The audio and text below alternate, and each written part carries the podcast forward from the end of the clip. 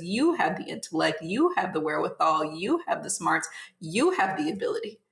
You know, don't you dare doubt yourself just because you're not X, Y, or Z. A lot of our kids are missing hope, and frankly, they're missing exposure to people who look like them, who are out here doing the thing. You know, so I encourage everybody, whatever you look like, if you look like me, if you're out here wearing a hijab, if you have purple hair, you know, whatever it is, if you're whatever normal is, get out there and let kids see you doing what you do so they know they can as well.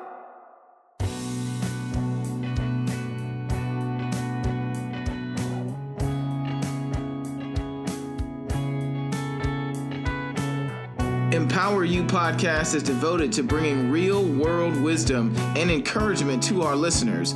We discuss a multitude of life principles and the process from an economic, cultural, and societal perspective. We believe that through tough conversations and shared wisdom, we can pave the path and leave a ladder for the future. Subscribe to our channel and let us empower you.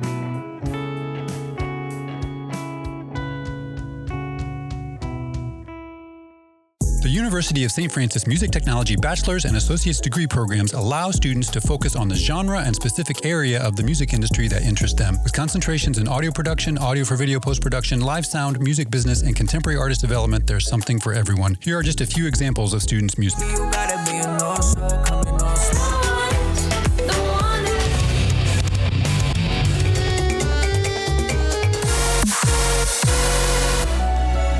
Go to sf.edu to learn more. Welcome to Empower You Podcast. My name is Kidboy Cooper, and I am your host. And I'm really glad that you're here. So thank you for spending some time with Empower You Podcast. We have a really incredible uh, interview, and uh, I'm really looking forward to sharing it with you guys. Okay. So before we get into uh, who our guest is for this interview, because that's dope uh, I'm going to talk to you just a little bit about what we're going to be discussing, if that's cool. Of course it is. All right, so here's the deal. This entire series, this season of Empower You podcast, we're talking about education. I'm really in an interesting place with education. I think it's super important that we have valuable skill sets and things like that. I'm a skill set guy. I believe that, you know, you got to be able to put elbow grease to something and create results from it. And that's what gives you more and more value. There's probably some other generational things in that, right? You know, just like the hard work type deal.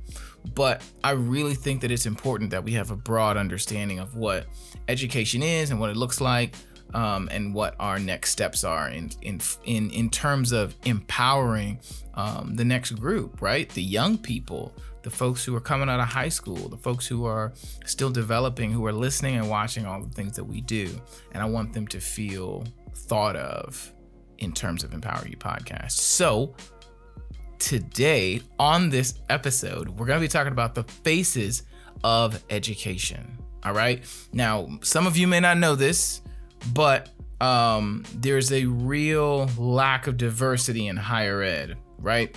And there's a whole story behind that. Why there aren't as many people in higher ed who are of color.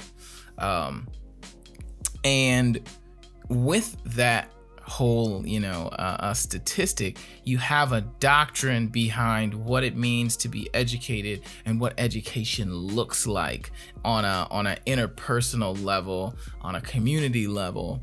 Um, and I think, as a person of color, as a black man, um, I think it's important that we really combat this idea of what it looks like to be educated or what um, educators look like or you know what kind of person you got to be in order to have value in an educational space. Um, i think we got to talk about this kind of stuff because we're allowing systemic issues to fester beneath the surface if we don't address some of these setbacks our young people are, are running into when they choose or when they want to choose to become more educated or pursue some higher education degrees or understanding. All, right, so there it is. All right, that's that's the premise. But y'all got to listen to this though. The guest I have for this episode is just absolutely incredible. Um, so, not only is she a community activator, um, and I know some people say activist, but I say an activator because she pulls the community into all of the decisions makings that she does. She also um, is an architect and uses her architectural uh, design skills to facilitate the uh, reimagining of, of urban areas and, and distressed um, communities in order to bring new life and enthusiasm into them. She is a devout, uh, a spiritual um, learner and a scholar of her trade and her ability to impact communities through inclusion and through empowerment. Um, and I'm just, I'm thrilled to have her here, and she's spending some of her time with us. Um, and I and I just I'm super grateful. So without further ado, I want to uh, bring to the the live feed my friend. I'm gonna call her my friend from now on. Now that she's been on the show, uh, Miss Raina Bradley. How you doing? I'm doing well. I think I need to rewrite my whole LinkedIn profile page now that I've heard that introduction. But I'm great. How are you, friend? I'm good. I'm good. I'm good. Thank you so much for being here. I really, really appreciate it. And I'm excited to unpack some of this topic uh, with you. So, before we get started, though, before we really get into it, tell me a little bit about you. Tell us a little bit about you, not just the cliff notes, right? Some of the things that you would love for our listeners to know about you. Sure. Um, well, I think most people know what I do at Bridge of Grace. I'm a community activist or at activator, as you said. Um, but as for me, my own background, I grew up in southeastern Michigan, just north and west of Detroit. Um, my family was kind of the Brady Show. The, what, what, what, do I say? The Cosby Show meets the Brady Bunch, right? Um, so blended family. Um, my parents are college educated. My mom was the first person in her family to go to college, which I think is a tremendous accomplishment. Um, and my oh, wow. father was actually born on a sugarcane plantation to a mom who was likely a sharecropper and became a small business owner from those humble beginnings. So I felt like both of my parents wow. lived the American dream and really instilled upon uh, my four sisters and I that we could do the same, that there was nothing that could stop us because there was nothing that stopped them. Um, but that's a little bit about me. People usually ask me like my testimony, my my deep dark, you know, about my deep dark history. It's like, man, I, I grew up baking with my mom. I rode my bike with my dad. Uh, I got in trouble for silly stuff like picking up trash on the side of the road because my dad thought I looked homeless and I was a tree hugger. um, so it was pretty tame. It was pretty tame, but I'm, I'm grateful. I'm grateful for that. That's amazing. And, you know, I think um, coming from environments that give you the that give you the levity to be able to just enjoy some of the simple normal things in life I think is such a blessing. It is. Um, and I think we wrap up blackness with trauma. We wrap up blackness with pain. We wrap up blackness with um, overcoming adversity, which I think, you know, for black people and other people of color and other people of various backgrounds, that's very much the case. However, we also need to talk about the amount of love that happens in in uh, communities of color, the amount of normalcy that happens in communities of color, the amount of good food that happens in communities of color, and all of the hugs and the familial bonds. Um, we don't talk enough about that. So I love the fact that um, you don't need, and I'll say this, you don't need trauma to be amazing. Wow. You know, your story is still incredible. And I think sometimes we forget that you don't have to be traumatized. I mean, we all got something going on, right? But you don't have to, you know, got shot three times and dragged by vehicles and, you know, like there's still so much climbing that happens without any of those um without any of those common stereotypes. And so uh I love your story. I think it's amazing. I think it's amazing. Well, thank you. So what what brought you to Bridge of Grace?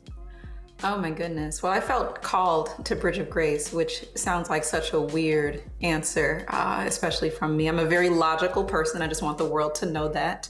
I have a very scientific and technical mind, but I found out about Bridge of Grace um, because I was on an email chain for the Christian Community Development Association. I just attended an event uh, out here in Detroit, which is the area I'm in right now.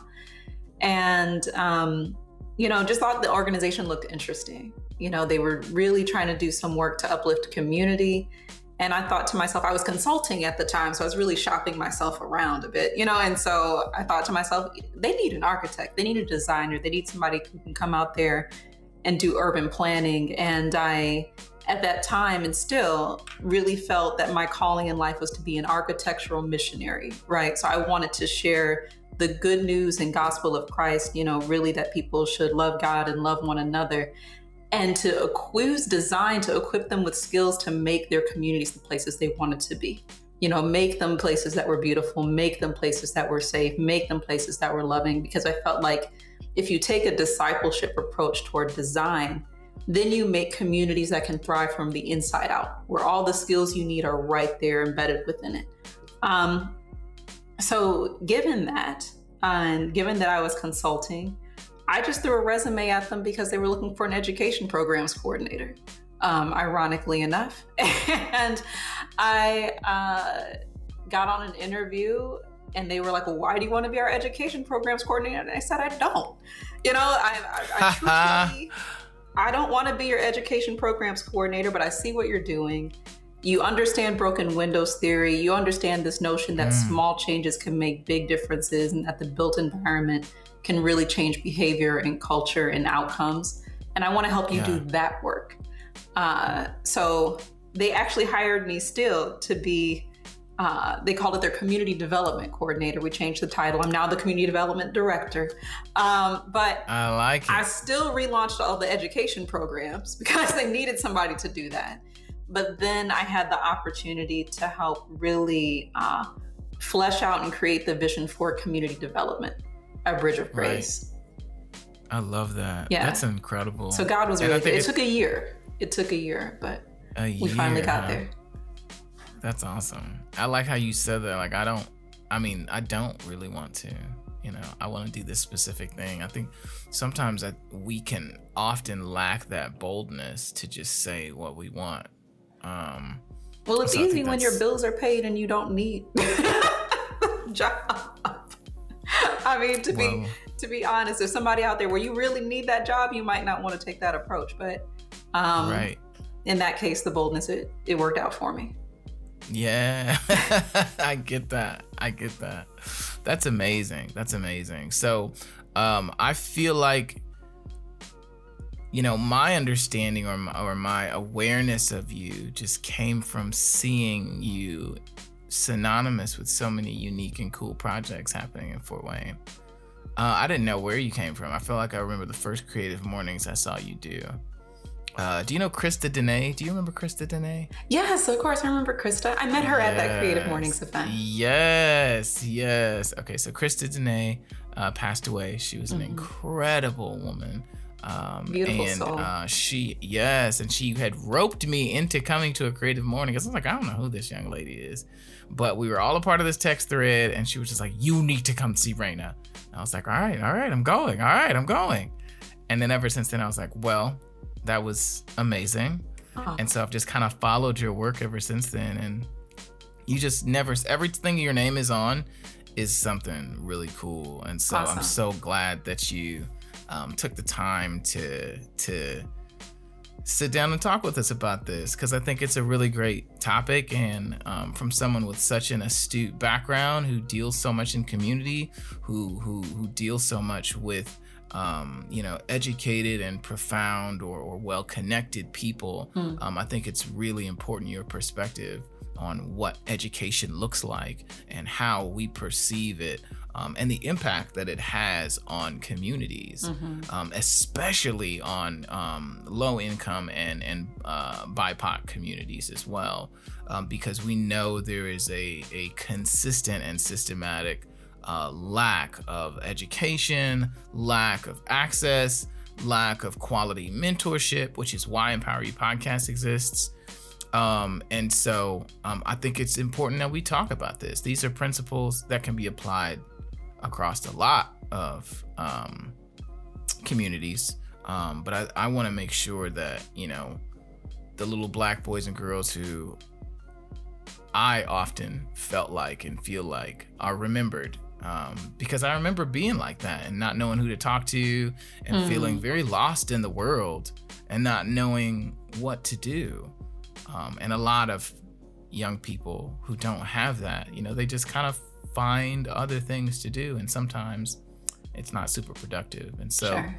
uh, I think it's good that we that we talk about this. And you work with a lot of uh, diverse young people, which is beautiful. Uh, and so, I think it's awesome. I think it's awesome. So, thank you. Absolutely. My first question to you is is what was your first impression of education? Um, you said you came from a, a really stable, normal, amazing family. Um, so what was what was the dialogue around education growing up? Oh my goodness, education growing up was a given. It was just a given. Like I, that's how I remember feeling. Um, in my my normal household, I don't know what normal means. You know, normal is whatever you grew up in, right? That's your normal. Right. Um, Absolutely. But for me, you know, I just felt like education was a given. That I was expected. It was my job to come home and bring in good grades. That was my job.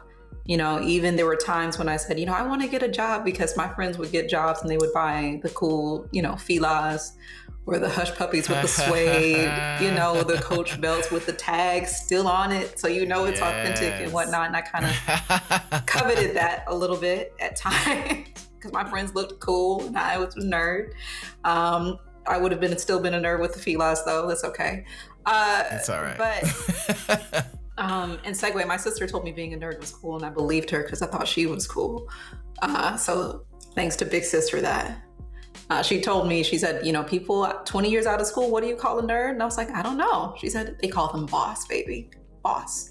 Oh, um, I love that. I almost said millionaire. yes, yes, yes. So, but to bring it back, um, it just, it felt like a given it, they told my parents told me, you know, you don't need to work to get that. It's your job to go and get these grades. Because what I need you to do is earn a scholarship for college. Uh, so college also felt like a given. You know, I told my mom one year I wanted to do a gap year and travel the world, and she said, "No, you will not.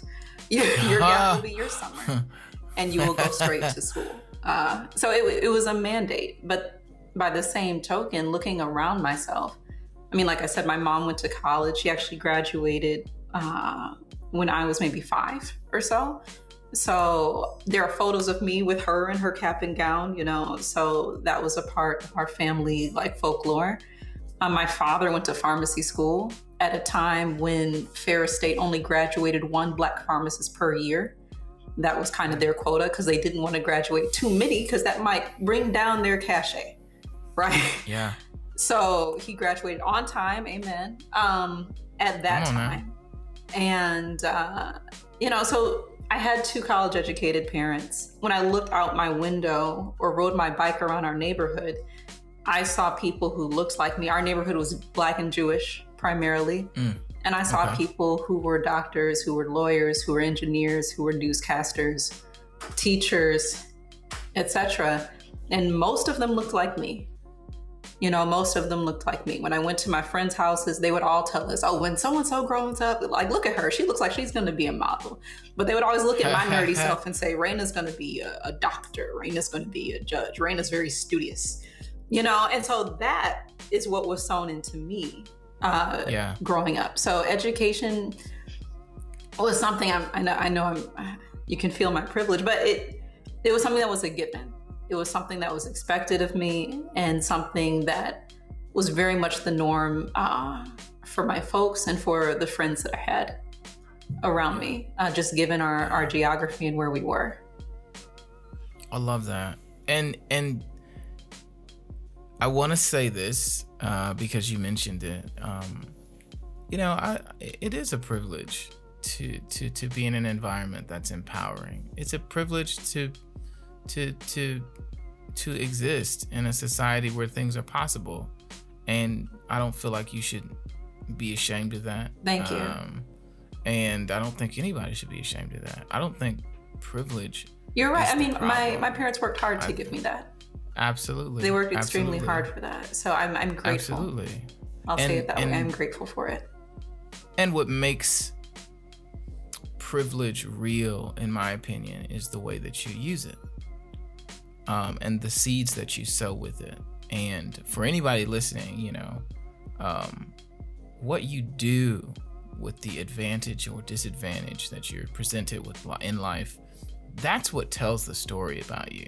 Absolutely. Whether whether you understand the unique position that you didn't necessarily do anything to be put in, but that you're very grateful for. When you understand that and you understand that that comes with further commitments to help others, I, I think we need to reframe some of that, that the privilege talk, um, because I don't think there's anything wrong with having a, a, a great opportunity. It's just you gotta be mindful and do good by other people as well. So anyway, I'll jump off that soapbox. I want to know. So what what were some of the um, the career paths that interested you, right? You said you're an architect, but you also said that people said that you should like run for office and that you were gonna be, uh, uh, you know, like a scientist or a nerd or, or, or you were gonna be a dignitary or a scholar in some way. Like, who were some of the, how did you choose your career path? And who were some of the scholars you looked up to? Sure. So I still might run for office. Uh, stay tuned. But come on now, do it. But um, do it you know, depending on how far back you want to look, when I was very young, I wanted to be everything. You know, I wanted to be a nurse. I wanted to be a doctor. I wanted to be a ballerina and a cowgirl too. And my parents bought me both the cowgirl hat and the tutu and let me run around the house in that. Um, but, you know, when I went to high school, I went to a college prep school in Detroit. Um, well, in Metro Detroit, uh, for those who want to be sticklers about Eight Mile and whatnot. Um, and I felt when I was in high school that there were kind of three paths to success. You know, either you're a doctor, you're a lawyer, you're an engineer, and that's it. Um, and my personal habit was to test things out. And my parents, like I said, tutu, hat, they encouraged me to test anything out. Try it. See if you like it. See what you think right. about it. Go ahead and do it. Um, that's how I ended up both tap dancing and making model rockets as a kid, right? so um, I tried out debate because that was the closest thing I could think of to law, and I didn't I didn't care for it. You know, I liked the social component of it, but it wasn't really about who presented the best argument or who was creative or who was thoughtful. It was about these real technicalities, and I didn't enjoy that. You know, I just felt like this isn't my shtick. And then uh, when it comes to medicine, cats on formaldehyde uh, were not my thing. Like, and I learned that. I learned that. So I was leaning toward engineering. I was leaning toward engineering, um, but I have a certain love for the arts. Um, this piece behind me, that's something I drew. You know, so it's like I love drawing, I love painting, I love making things. I love working with my hands. At the time, I really loved metals. I was in band. Um, and so I started learning about architecture mostly because of my tree hugging tendencies. I took an AP environment course because I was into it. And I learned that buildings consume something like 40% of the energy that we consume, that buildings put off some ridiculous amount of the pollution that we put off. I realized that a third of my class, including myself, had lung disease because of our environment and the air quality in Detroit. You know, I had a teacher ask us what color the sky was and then walk us outside to see if it was really blue and it wasn't. You know, and learning that that was because of our built environment. So I felt like, okay, buildings matter. You know, our the way we grow up, the places we grow up in, they matter. And rich or poor, you know, that air, if the air is not clean, it's going to be dirty for everybody You know, you can't make that not affect your body and your person. Um, so in that class, in Mr. Minton's AP environment class, I decided that I was going to pursue an architecture degree. Um, and I felt a little better about it than engineering because in architecture, you have room for creativity, you have room for thought. You know, one plus one equals two, yes. And I feel like an engineer, you kind of stop there unless you're in a really special setting. But in architecture, it's like, yes, one plus one equals two, three minus one equals two, two to the first power equals two, you know, whatever to the logarithm of such and such equals two. And as long as you can understand those skills and can wrap your head around a problem, you can come up with any number of solutions. And they're all correct or they have some degree of correctness to them. And I loved that. I loved that. So I uh, I decided to study architecture because I wanted to make a difference. And then I made sure I went to a university that still offered law and still offered medicine and still offered engineering, just in case I changed my mind. It still kind of felt daunting at 16, 17 to, to have to decide what you're supposed to do with the whole rest of your life. Um, so I assumed I was like, if I if I don't stick to architecture, I want to make sure that I can transition my major without transitioning schools altogether. Yeah. But um, but I, I went to school and I loved it. I couldn't imagine studying anything else. That's amazing. That's amazing. And I think you said buildings matter. Um, when you said that, it just kind of took me back a little bit, you know, because more so than just the pollution that we get from buildings, the appearance of buildings um, can cause you to feel certain ways about yourself especially things you grow up seeing. And so um, when you said that, I was like, wow. I mean, think so about true. it. The first question people ask you, maybe the third, second or third, is where are you from? Where are you Yeah. from? Where do you live? You know, so you internalize that. You Absolutely. internalize that. That is a part of your identity. So when you're from a place that's hoity toity and well to do, and you can say, oh, I'm from, you know, Beverly Hills, such and such, you know, that carries a certain cachet.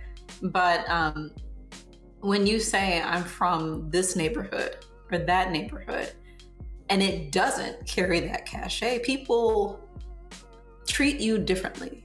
They treat you in accordance to what they think your stock is worth, your social Ooh. capital is worth based on that neighborhood. And I felt that. Sorry, Fort Wayne folks. I felt it when I moved to Fort Wayne because I didn't tell anybody I grew up in Southfield, Michigan. Where's Southfield? Nobody knows that in Indiana. So I said I'm from Detroit. Then I did spend time living and working in Detroit. And when I would say I'm from Detroit, I would get, oh, oh, you know, oh, you're from, De- I, I never want to go there. Why not? It's a great place to be. I love Detroit.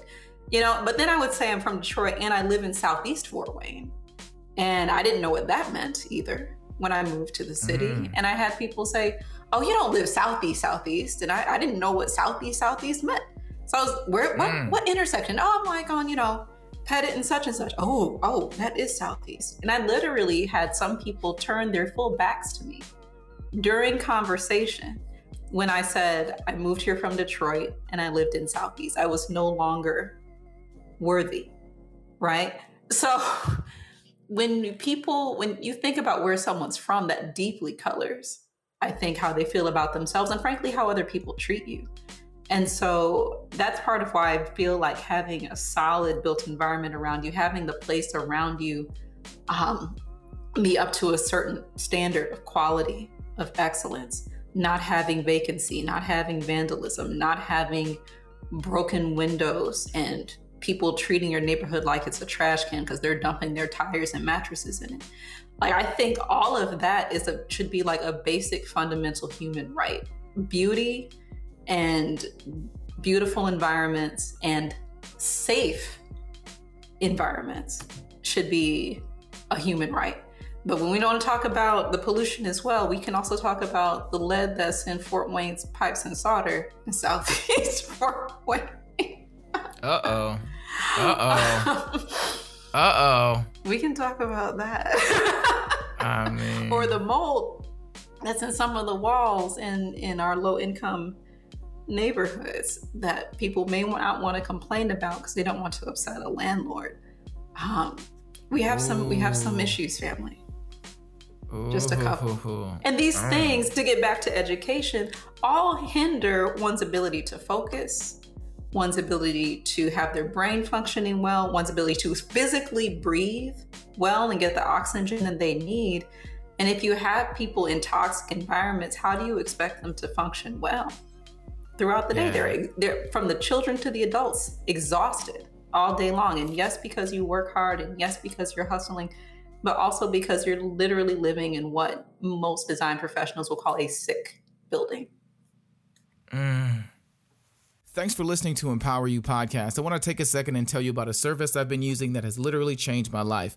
Akita Ricks, the founder of SoarYourScore.com, helped me erase negative items on my credit score, provided me a clear path to improving my credit, and raised my score by 100 points in the first 90 days. Like, whoa. The best part about all of this is all I had to do was follow instructions. Now, if you're like me and you need a credit bestie, you need to click the link below and schedule your absolutely free discovery call today. Tell them Kid Boy sent you. Wow, you said so many things. You said that, you know, when people ask you where you're from and then you tell them, depending on where it is, that impacts the way that they view you and they impact it impacts the value that you they feel like you bring to an environment. And I think children from a very early mm. age are very impacted by the way people feel about them especially yes. from certain environments they take they they take everything personally they feel like i'm bad because i live here and that's why people treat me bad and that's why bad things happen to my family mm.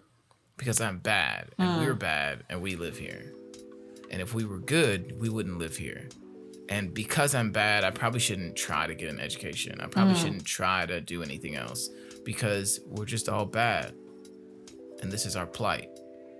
And I think that narrative continues to get reinforced. That's why I have just so much respect for what you do, um, because I grew up in an environment that there were a lot of areas to this day that are just completely overgrown, completely torn down, completely vandalized, completely a mess. And somebody owns those properties, right? right? But there's no reason to do anything with it. There's no investment there because they feel like you're not worth it. You know, when when there's more gentrification or when there's more business development or when there's more whatever, then I'll care enough to just not pay my taxes on the lot. Does that make sense? And because nobody's holding them accountable to do anything about it. Right? Um, I'll, some folks are overachievers and they'll get out there and they'll take some initiative and they'll make their homes beautiful regardless of what's happening around them. I think the fact of the matter is, especially with a lot of landlords, um, unfortunately, a lot of them don't live in our communities, right? So, I mean, we've seen examples in Mount Vernon Park, the neighborhood I work in, of landlords who live outside of this city, outside of this state, and frankly, outside of this country. We have landlords from New Zealand in Mount Vernon Park. So the landlord in New Zealand doesn't know what that property looks like. And they are not going to care until someone holds them accountable to it. Do they know the condition of the sidewalk? No. Do they know the condition of the siding? Probably not. You know, um, and like I said, a lot of renters are going to be afraid to mention anything. But also, our, I feel like our municipality, our government, also needs to have a role in holding folks accountable, you know?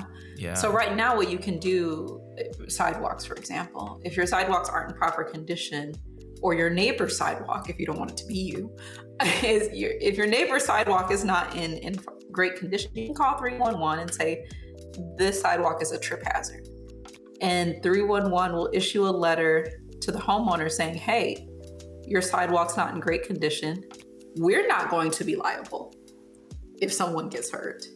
And the 50 yeah. 50 cost share program is available to you if you want to to repair your sidewalk. Um, yeah. So I think if no one's holding you accountable, what incentive do you have to fix it if it's just a number on your spreadsheet? Right. Um, but the other thing yeah. is for homeowners, when you when people around you begin to fix things up and address properties, usually you see the whole neighborhood begin to change. Nobody yeah. wants to be the worst house on the block. Nobody Right. wants to be in that situation. And no landlord wants their property to be the worst one on the block because then they can't command the rent that they think they should be able to. Um, Absolutely. so just mobilizing a few key people, a few key properties, and eliminating the worst ones can really push, uh, really, really push the standard. Um, but getting back to what you said earlier, that idea of pe- different people kind of receiving education differently. You know, a friend of mine, uh, if he's watching this, hi Steve, once forwarded me a an article from Edutopia, and the headline of it was "The spatially gifted, our future architects and engineers are being overlooked." Uh, though they have potential to excel in many fields, we're neglecting a large body of students. And it basically went on to say that kids with strong spatial skills um, often tend to dislike school, have trouble paying attention in class, and compared to kids with more pronounced math or verbal talents, they're more likely to be suspended, leave high school without a degree, and get in trouble with the law. You know, and it's not because they're not intelligent children, it's because they think differently. They think three dimensionally, they think in pictures and things of this Yeah. nature. And my friend, uh, he was teasing me. He's like, "Oh, I'm sure glad you're not in jail, Raina." You know. but I told him, I sent him an email back, like, "Do you know how easily that could have been me? Do you know how easily that could have been me? Because when I was in third grade, which is, you know, the year they used to make those prison projections, um, I was intensely bored in class. Yeah. I was intensely bored. My grades weren't phenomenal. Um, but I was lucky again to have like these two folks in my corner who said, Yeah. no, no, no. when I tested well, and, and my teacher actually said, no, no, no, just because she tested well in the state standardized thing doesn't mean she's smart enough to go to the honors classes. My parents said, oh, no, no, no, no, we're not having this. We want you to talk to our daughter. We want you to talk to our daughter. We want you to talk to her. She's a smart kid. She can do it. She can pull her weight. Um, and so they made that push, you know. And then when my folks saw our, and it was so different. I went from regurgitation and just, how do you spell this word? This is how you spell this word. What color was so and so's horse? This is what color. Like, who cares? I didn't even care when I was eight. But when I went into honors classes, you know, at nine, the ripe old age of nine, all of a sudden we were building dioramas, we were making model volcanoes, we were doing model rockets. We were, you know, all of a sudden it was three dimensional and it was spatial, and my mind latched onto it and I got it, and it was more creative. Um, so I feel like there's th- that's a huge need too, right? To make sure that there's not just one type of education that we meet our kids who have different skill sets and different minds where they are and that we don't make it so that they can only obtain those resources uh, based upon what zip code they were born in right? And and you know and and that leads me even into to what i was a- gonna ask you is like what do you feel like is the missing link there right? Is it access? Is it teaching uh models and and different formats of of, of introducing more complex or more uh, uh, subject matters or topics or information to young people? Is it um, just an access issue? Issue? Is it a zip code issue? Like, what do you feel like the missing piece is? Because you're you're in it, right? Not only do you work for an organization that that that gets funding and to do these projects, but you yourself come from those environments, which even with the amount of um, uh, uh, support that you had from your family could have easily swallowed you up and told had your parents not been as proactive in your life Right. you know you could have received those same i'm dumb i'm not good at this stuff messages and completely had a different life even from uh, uh, coming from an environment that was supportive of your betterment so what do you feel like that missing link is? You know, when you look over these kids or you look into, you know, these young people, what what do you feel like just in your opinion? Uh, nobody has to be right about everything, but what what do you think? I mean, it's, it's soft and fuzzy as it might feel, I mean, access does matter. Money does matter. Zip code does matter. But I feel like one of the biggest missing elements is just plain old hope. You know, what are our kids hoping for? What future are they hoping for? Um, I've met kids who told me what they wanted to be when they grew up when they were 14 years old. You know what I mean? They already had a dream and they already gave up by 14. Why does that make Wow. any sense? You know, and when I asked them, well, why did you, why are you saying wanted? Why are you saying wanted? Like, explain that to me. And they said, well, because my parents have debt. They tried to go to college, mm. it didn't work out. They have all this right. debt and they don't have a degree and i don't want to be in that situation and that's a logical response to that situation that's you know logical um, when i first came to bridge of grace and started my first after school program this is why i said the kids found me i didn't find them I had two little girls who just came across the street and would sit and stare at me after school. You know, Bridge of Grace is right across the street from Levon Scott Academy. Love that school. Hardworking teachers. But these little girls would come and sit and stare. And so I was just like, okay. So I started coming up with stuff for them to do because they were at my desk every day. You know? And I finally cut a like, deal with them to say, hey, if you come here just once a week, only once a week, I'll come up with some cool programming for us. You know, so we started doing character building, career exposure, creativity, kind of the things that I would love to do as a kid. And they dug it too. But um, you know, I started asking them like, why? You know, they were always saying, You're different. You talk different you look different. I didn't, and I didn't know, like I said, I was normal to me. I didn't know what that meant. And so finally I asked one of them, I was like, sweetheart, what do I, what do I look like? Cause she kept saying, you, you dress different. I was like, what do I dress like? And she said, you dress like a very busy lady. And I was like, oh, that's I'm a busy. lovely description. Okay, okay. You know, and I kind of put the two and two together. I was like, okay, I'm an oddity because I'm here in a suit and I'm typing on a computer and I'm building a house on my computer. And why am I building that house on my computer? And is that that house across the street?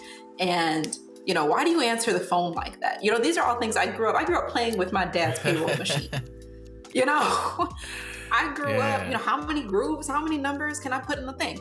You know, I grew up put literally with a, a pill counter because that's what my parents did. I grew up typing because they used computers and because there's no child labor laws for family. You know, so I grew up working in the pharmacy. I grew up seeing my parents look professional every day, and my neighbors yeah. look professional every day. Our little girls, those two little girls, weren't seeing that. And so they started coming and checking me out.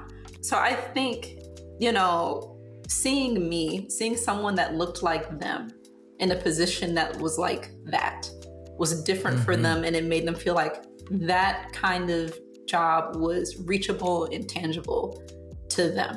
It didn't feel out of reach anymore, right? And I was fortunate yeah. enough to grow up in a place where nothing, literally nothing felt out of reach to me. But for some of our kids, the only outcome they see of college is debt. So that's not yeah. a hopeful path to follow. Um, and if you don't, if you only think, you know, thinking back to my own history again, the National Building Museum, when I was at Howard, HU, um, there was a time when I was tutoring kids at the National Building Museum, you know, and we were preparing them for this competition called School of the Future. And one of my classmates uh, had a group of students where the students asked once they came to presentation time, oh, you know, are any kids in white schools going to be here? And he looked at them and said, well, maybe, but why does that matter? You know? and yeah. uh, the kid's response was, well, if a white school is going to be there, we already know we're not going to win. And Ooh. my friend lit into this kid in the best way possible. You know, in yeah. the best way possible. How dare you speak that yeah. way of yourself? It doesn't matter yeah. who's in this competition. If you've given it your best because you have the intellect, you have the wherewithal, you have the smarts, you have the ability. You know, don't you dare doubt yourself just because you're not X, Y, or Z. You know, so I think a lot of our kids are missing hope, and frankly, they're missing exposure to people who look like them, who mm-hmm. are out here doing the thing. You know, so I encourage mm-hmm. everybody, whatever you look like if you look like me, if you're out here wearing a hijab, if you have purple hair, you know, whatever it is, if you're whatever Absolutely. normal is, you know, get out there and let kids see you doing what you do so they know they can as well. Absolutely. That's that's so big because you know, we get all kinds of images, right? Um, you get all kinds of images about who you are. The media, the the society in general will try to tell you who you are before you even have enough information to know yourself. Right.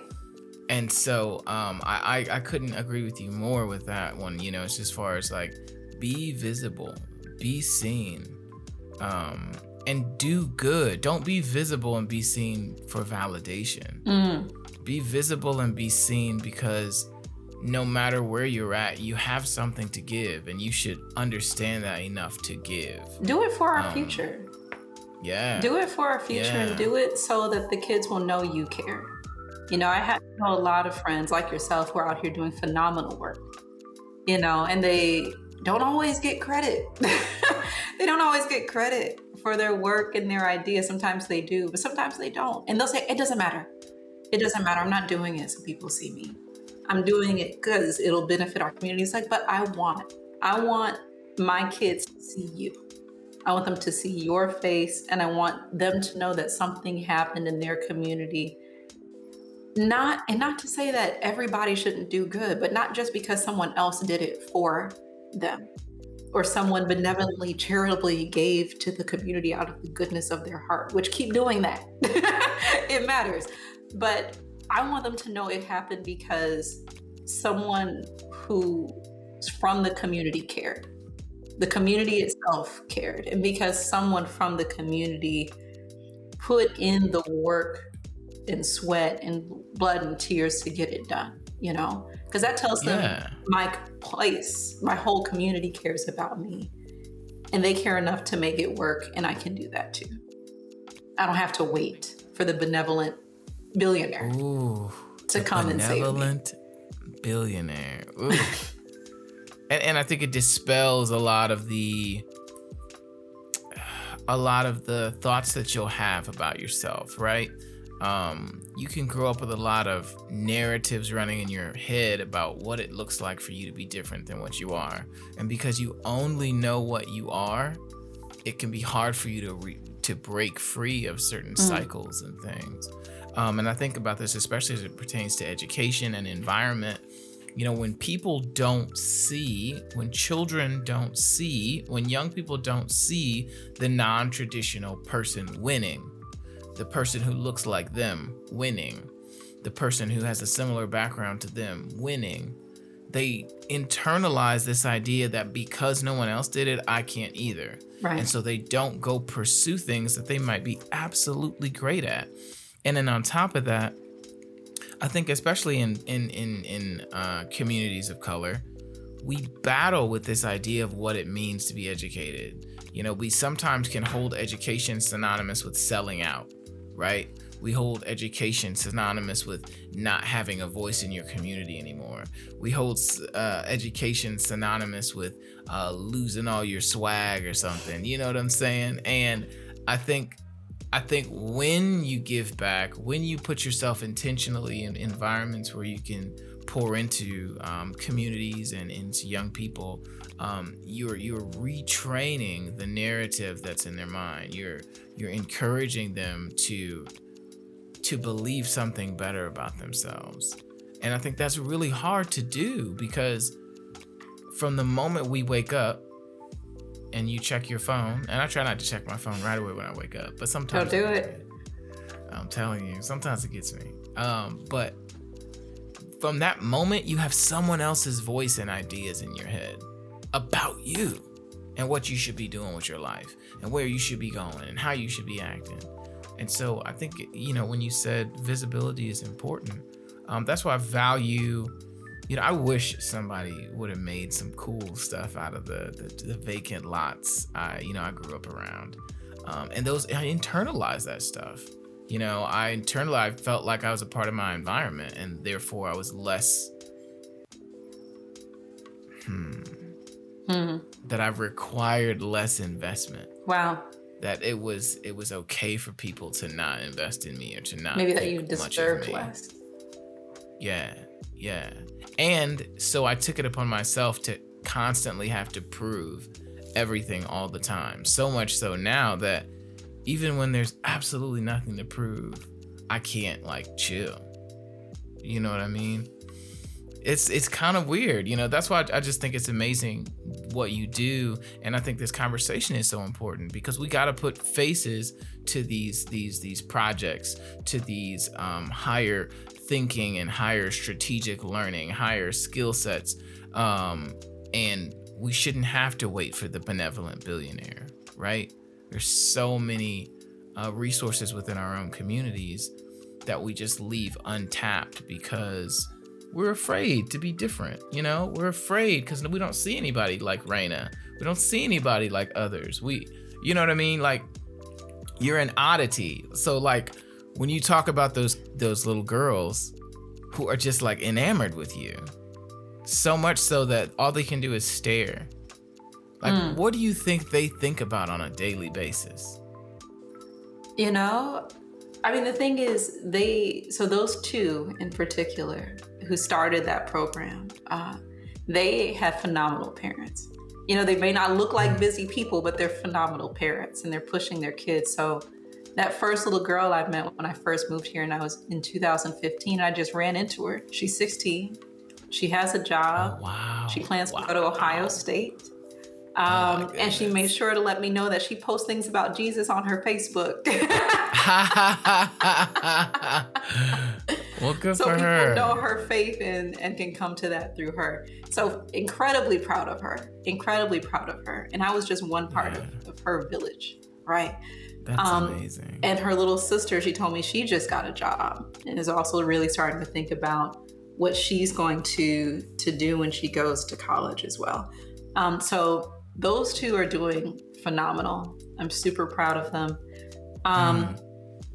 But I also want to say just what you what you alluded to earlier when we talked about what does education look like in the Black community. I think that's important because education, having a piece of paper, having a degree, and being intelligent are not the same thing necessarily, right? Mm. Having it doesn't it sure make you isn't. more intelligent. Not having it doesn't make you any less intelligent or deserving.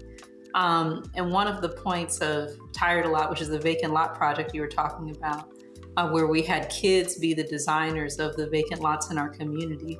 Um, the, one of the points of that was to change the perspective, you know, of the neighborhood. Yes, it can grow and change. Yes, it can get better. Yes, our, our community can be the catalyst of those change, of that change. But I wanted people to know that specifically our young people, because I think the young people in particular get a bad rap. I mean, you know, millennials are ruining everything, and the people behind them are ruining everything else. Uh, but you know, people would come right. up to me, "Oh, Raina, you know, what are the kids going to design next year?" And I was like, "I don't know. They haven't done it yet. Well, you can't tell me they designed the such and such." And it wasn't one person. I had multiple individuals come up to me and say they couldn't believe, literally, that our kids came up with what they came up with. And it was like, no, no, no, our children are brilliant you know so that project was also showing off to the rest of this community yeah. if you just invest the time if you just require a certain standard no one rises to lowered expectations right if you yeah. just require a certain standard let the kids know you believe in them and provide the support and framework they need they can do anything they can do absolutely anything um, our kids designed and painted a whole mural in five days you know? and I had a counselor who was like, You expect them to finish a mural in five days? And it's like, Yes. And if we're going to hire you, I'm going to need you to think they can do that too. Um, and when it ended, she was like, Wow, these kids can really do anything. They can accomplish anything. They can. They're brilliant.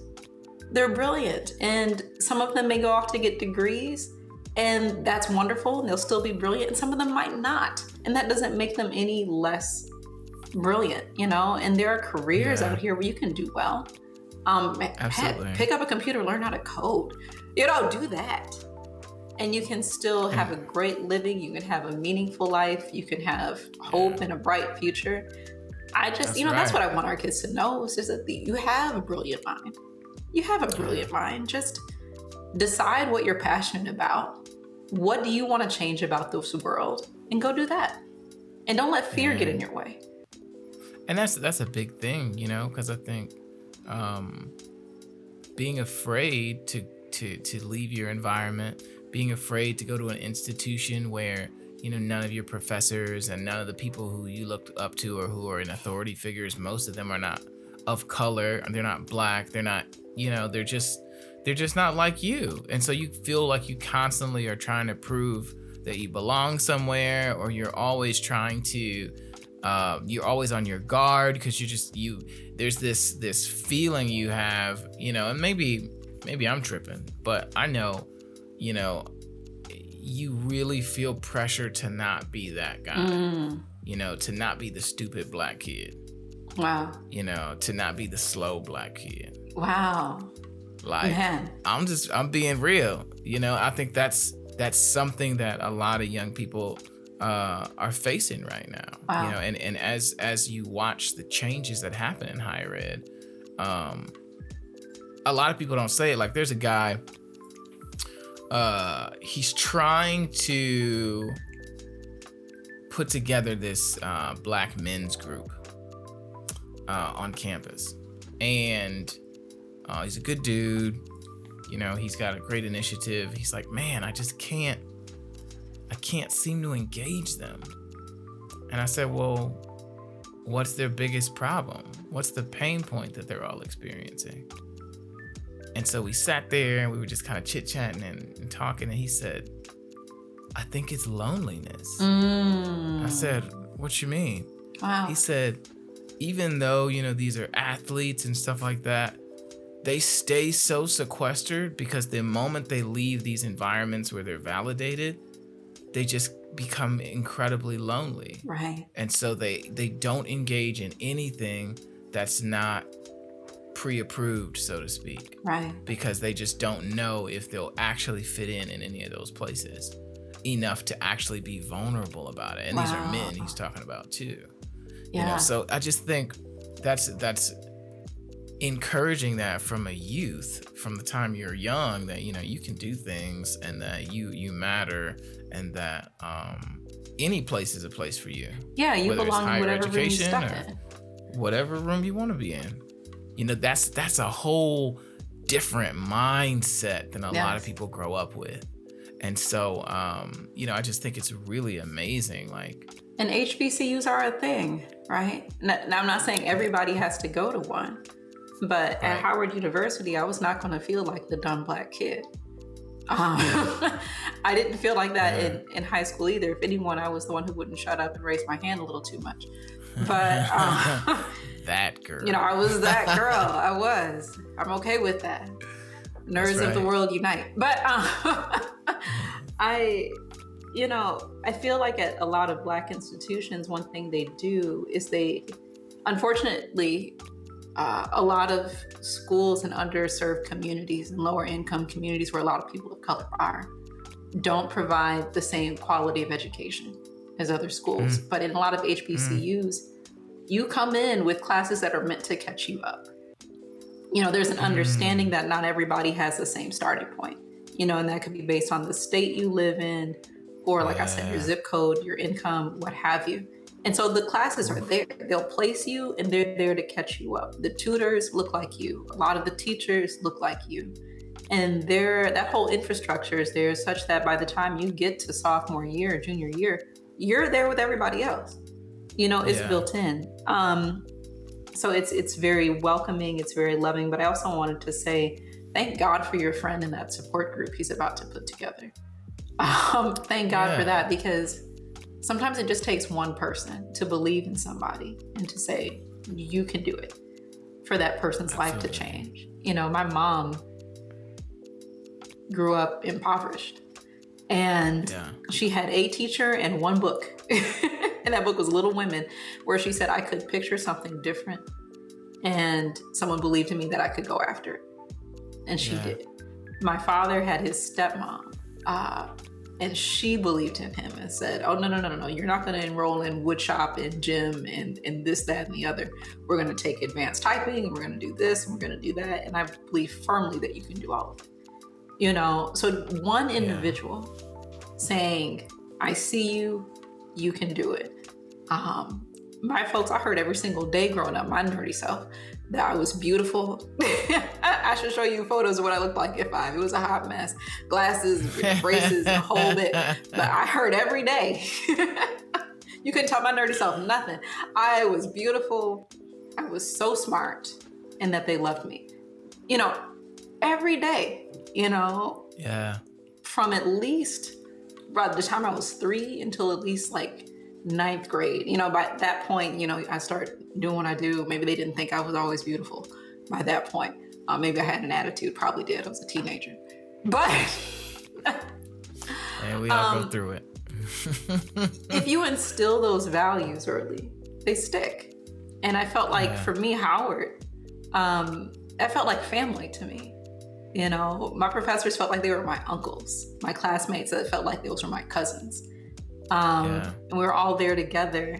And I was afraid of being lonely at Howard because my ho- private school friends said, Oh, you're going to a black school? Like you're going to fit in there? I fit in fine because there's such a diaspora of black people. We're from all over this world. We listen to all kinds of music. We wear all kinds of clothing, have different personality. You know what I mean? It, there's so much richness in that culture where, you know, it was fantastic. I would walk across the yard and hear steel drums. I would walk into the cafe and hear people beating out, you know, some kind of rap on a table. It was glorious. It was glorious. so, um, I think it's incredibly important to find your group, to find those people who support you, um, to surround yourself with people who are doing well, not to be afraid of that. Ah, Yeah. because in band, you know, you sit the first chair next to the last chair, and next thing you know, the last chair is challenging the first chair. So put yourself in proximity to the people who are doing well. But um, it's absolutely okay to seek out an environment that supports you, and it's absolutely okay to ask for help, especially if you're in college because you are paying for it. You have already paid for those tutors, you have already paid for those professors' office hours. You know, you're the boss. Yeah. No, don't go act a fool because I said that, but you're the boss. You're in charge of your education at that point. So Yeah, that that act with that authority. Go get it. that ownership is a different it's a different uh it's a different vibe uh i know for i know for me you know when i was in school you know my my constant stressor was was how am i going to stay here Mm, you know how am i going to afford this? Like so i was Mm. working all the time you know and so um i get because i didn't have the the benefit of going to you know um a historically black college. Um i'm glad i went to the school i, I went to. It was, it was a great school and it helped me do a lot of things. And more importantly it really allowed me to develop a sense of of strength a, a sense of independence Resilience, yeah. of resilience because i realized it was lonely. I realized i only had me to lean on. And not that that's the road for everyone but i think what you said about um, about community and, and needing to find your community i think that's really important um, especially for young people. Like your your faculty and people may not look like you your teachers may not look like you but put yourself in proximity to the kind of people you want to be around. Whether that's somebody's book club whether that's somebody's chess club and you don't play chess but that's where all the kind of people you want to hang out are mhm. go to the chess club. You know insert yourself in the path of greatness. Don't wait for anybody to open the door. Right.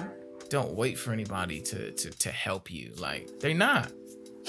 Sometimes they will. Sometimes. but but in in other cases you know at least in mine and maybe this is some of my trauma right but they're not you Hmm. got to believe in yourself enough to demonstrate that you're not going anywhere you know, slowly but surely you'll start to see things start to turn in your favor yeah, I had one is- professor.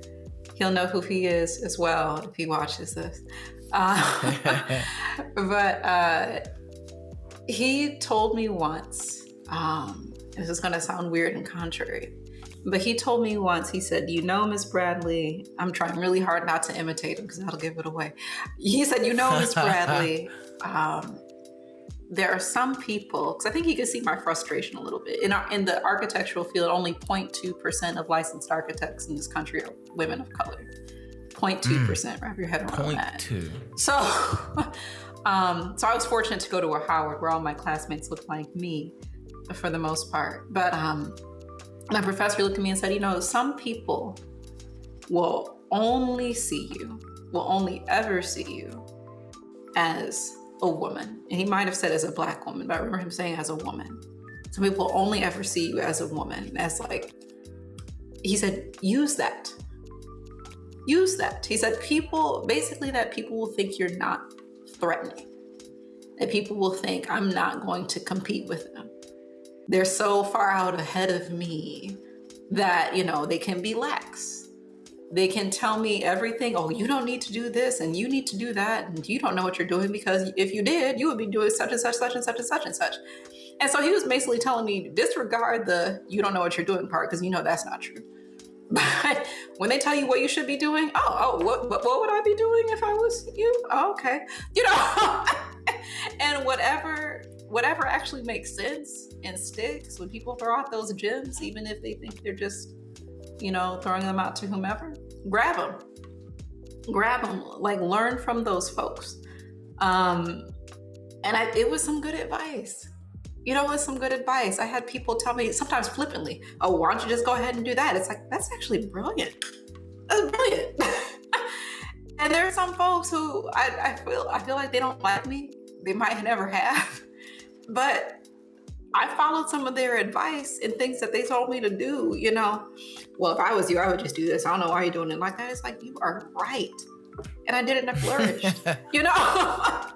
Yeah. Did it and I flourished, you know? So sometimes it doesn't feel good. It doesn't feel good to have people underestimate you. It doesn't have people feel good to have people act like you don't know what you're talking about. But sometimes folks will drop some real gems on the folks they underestimate. Or they'll be right. open with those people that they don't think are a threat in a way that they just won't with those that they think are. So yeah. take advantage. Take advantage where you can. Um, some folks will like.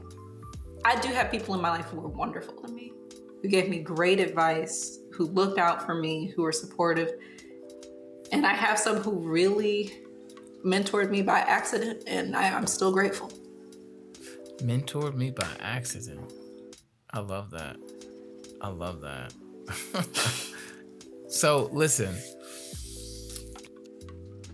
there's two things we need to do um, one, I have one more question, but we got to get a thought exercise out of you. Okay, let's okay? do it. We got to get a thought exercise because we do thought exercises here and they're my favorite parts. I can't let you leave without a thought exercise. But my last question is what's the one lie that you're happy you didn't believe?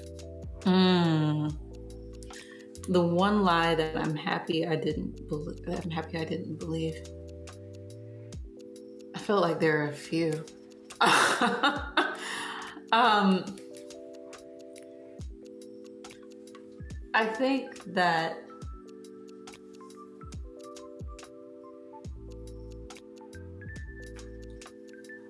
don't, I don't man. I, I, felt like I thought about this one hard when I thought, because there are there are several. I feel like there are several. One, I mean, there one there folks will always underestimate me, and I assume that they're wrong. Um, I don't know. I've had people tell me, and this is professionally, personally, or otherwise, you can't always have what you want. You know what I mean? You can't kind of you can't have your cake and eat it too, kind of thing. Like you can't do both. You can't both be a someone who's doing meaningful work and expect to have a good standard of living. You can't um, expect, you know, I think that's probably one of the biggest ones. It's like, no, I feel like I can be good or can do good and be well. You know, so I, I reject the lie that I have to be um, some kind of martyr to do something that's incredible mm. for my mm. community. I think that's Oof. ridiculous. And I tell people that all the time. And I, I had that one shattered for me, honestly, by a former coworker. Hi, Jordy. If you, I don't know where Jordy is. I don't even think Jordy's on Facebook. That's okay. But, but back in the day, I, I was gonna, um, I was going to go out and do some work in DC for free because I thought it was good for the community. And I just wanted to be yeah. a volunteer. And he said, Why don't yeah. you get paid for that? Why aren't you trying to be a TA instead of a volunteer? And I was like, Because I'm just, I'm not doing it because I care about money. He said, But just because you're doing something good for somebody else doesn't mean that's not valuable. and that it's Correct. not worthwhile to someone else. So I suppose when I come back to it, the lie that I reject is that time that you spend doing something for your community should not be of value to you. That Mm, time spent that you're investing in the well-being of other people is something that you shouldn't put a price tag on. And don't get me wrong. I'm not saying you do that for money, but it's okay to value your time. It's okay to value your skills. It's okay to value your experience. Otherwise, you're always going to be throwing crumbs. The crumbs Yeah. of your time, the leftovers of your time, you know, the hours when you should be sleeping and eating to helping the community. When really, truthfully, isn't it the dream to do something that matters, that's meaningful, that's gainful, and also eat? and also pay your rent and also spend quality time with your family? Don't you want to do both of those things? Um, so that's a lie. And I feel like it's one that a lot of people have internalized, you know? yeah, Um, absolutely. that well if my family if my community is underserved and low income i don't want to charge anyone for anything it's like find creative ways to do it find creative ways to do it but always value your time always value your time Absolutely. Always value your time. That's a whole bar right there. That's so good. Oh my goodness. You got me thinking now. Okay, listen, before I get off on another tangent, we got to do this thought exercise. I don't want to keep you on here too long. You know, I, I'll, I'll just keep talking and talking. And so um, let's do a thought exercise. our thought exercise of the day uh, So, so, do, so do, you- do you need me to tell you about the thought exercises? Oh, go ahead. or Go ahead, explain. okay, okay. So the thought exercise is just something personal that you do that helps you get through the day, right? Um, whether it's uh, a, mantra you tell yourself, or a certain book that you like to read, or a poem you, you recite to yourself, or maybe, uh, yes mother uh sorry oh. my mom's telling me she's keeping my food warm she still loves me Absolutely, absolutely. Um, or, or or or or just something that you find really inspirational that helps you get through those days where you're just like, man, this is a lot. You feeling stretched, you know? What what's something that you do? What's give us a thought exercise that can help us get through that. Sure. So if it's okay, I might throw out more than one. One is um, prayer helps. You know, recentering yourself helps. Uh, so if you're having those stressful moments, if you need to meditate, if you need to breathe, if you need to get outside, if you have uh, a God that you talk to, take that time. You know, a lot of times, like prayer is usually the last thing I do after I exhaust everything else. And it's just like, why wasn't this the first? So re- recenter yourself. Um, a second that I do personally is I try to challenge my own negative thoughts, you know, because in spite of the incredible environment I grew up in, there's still those voices that tell me, oh, you can't. How dare you? Who do you think you are to such and such? You know, and these these inevitable questions that fly through your head of what if I fail? What if it doesn't work? What if I'm embarrassed? you know, et cetera, et cetera. So I have projects. My friend Nahaya told me at one point, she's like, You're like that person who plans these really elaborate birthday parties and then you like forget to invite people. But I don't invite people because I'm afraid that it won't be successful. You know, I'm not sure because I'm not, I haven't done it yet. You know, it's not done, it's not complete. And, and so, um, I've started asking myself the questions, you know, because the questions are going to come in your mind of what if I fail? And I've started asking my whatever that voice is. What if it goes great though? What if this is incredible? What if I knock it out the park? You know, ask yourself the other thing, and then you can give yourself some balance. Um, if you're a writer, if you have journals, I recommend writing because seeing things in black and white can give you a whole different perspective and stop it from looping, the negative looping in your mind. Um, but the third that I do, and this is more of a periodic thing, like maybe a once a month, once a quarter, is I make something I call the fear list. You know, the top 10 things I'm afraid to do at that given moment. What am I putting off? What have I not done? Who have I not called? You know, what am I not doing because I'm afraid to do it? What am I not doing? So I make a list. I usually type it out, the fear list. You know, I'm afraid of this, this, this, this, this, this, and this. And then I challenge myself to go do it. Because I feel like whatever those things are that you're most afraid of are usually things that are in the way of you making the type of progress that you like to see with your own life. So that list is essentially me asking myself, asking Raina, if I was not afraid, what would I be doing right now? If I had no fear, no doubt of myself, no doubt of the outcome, if I knew I couldn't fail, what would I be doing right now? And I write it out, I stick it to the back of my bedroom door so I see it when I wake up. Um, and I challenge myself to do those things you know? Um, so I recommend doing that. Assuming, you know, I tell my students this, I tell some of my adult friends, because, well, I'm afraid, Raina, you know, you're not afraid. It's like, I'm afraid, I just do it anyway. I do it scared. Because I have to ask myself with the assumption that I will never not be afraid, because oftentimes you don't get less afraid. you know, it just festers and then you kind of push it under the rug and try to forget about it. Assuming you'll never not be afraid, friend, whoever you are listening to this assuming you'll mm. never not be afraid, how long are you going to wait? How long are you going to keep sitting on it? Oh my goodness. Oh my goodness. And that is your thought so many things. of the day. Listen, we got our hands full with that one. Listen, you said so many things that are deeply profound. Um, thank you for that. That's a lot to unpack. Your fear list. How long are you gonna wait? Because you're never gonna get any less scared. Mm-mm-mm. That's a that's. Oh my goodness! Thank you so much. Thank Absolutely. you so so so so much. That is really that's gonna give me a lot to think about um, because we all have those things, right?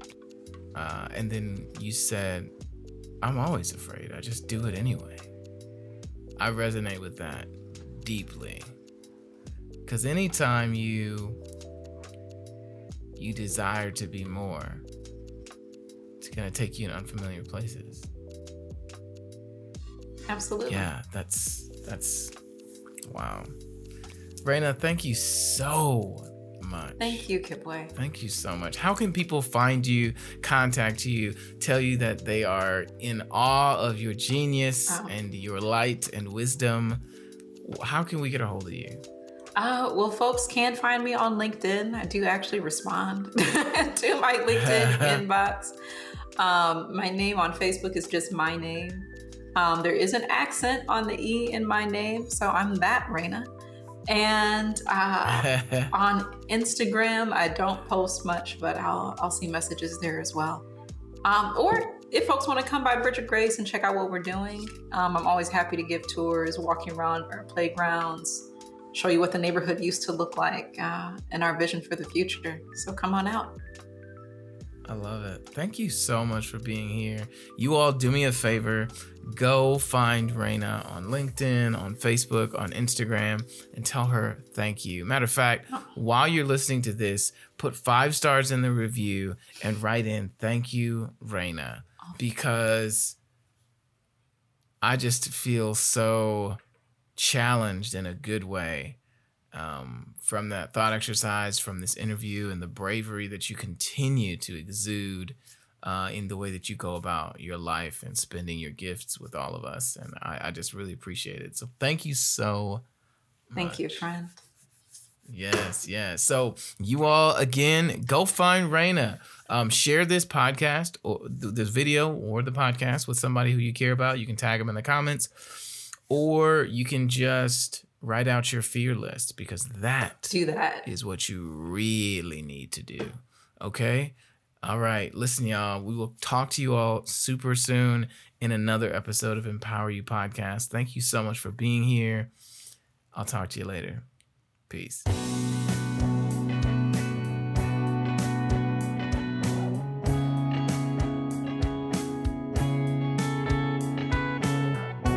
Empower You podcast is devoted to bringing real world wisdom and encouragement to our listeners. We discuss a multitude of life principles and the process from an economic, cultural, and societal perspective. We believe that through tough conversations and shared wisdom, we can pave the path and leave a ladder for the future. Subscribe to our channel and let us empower you.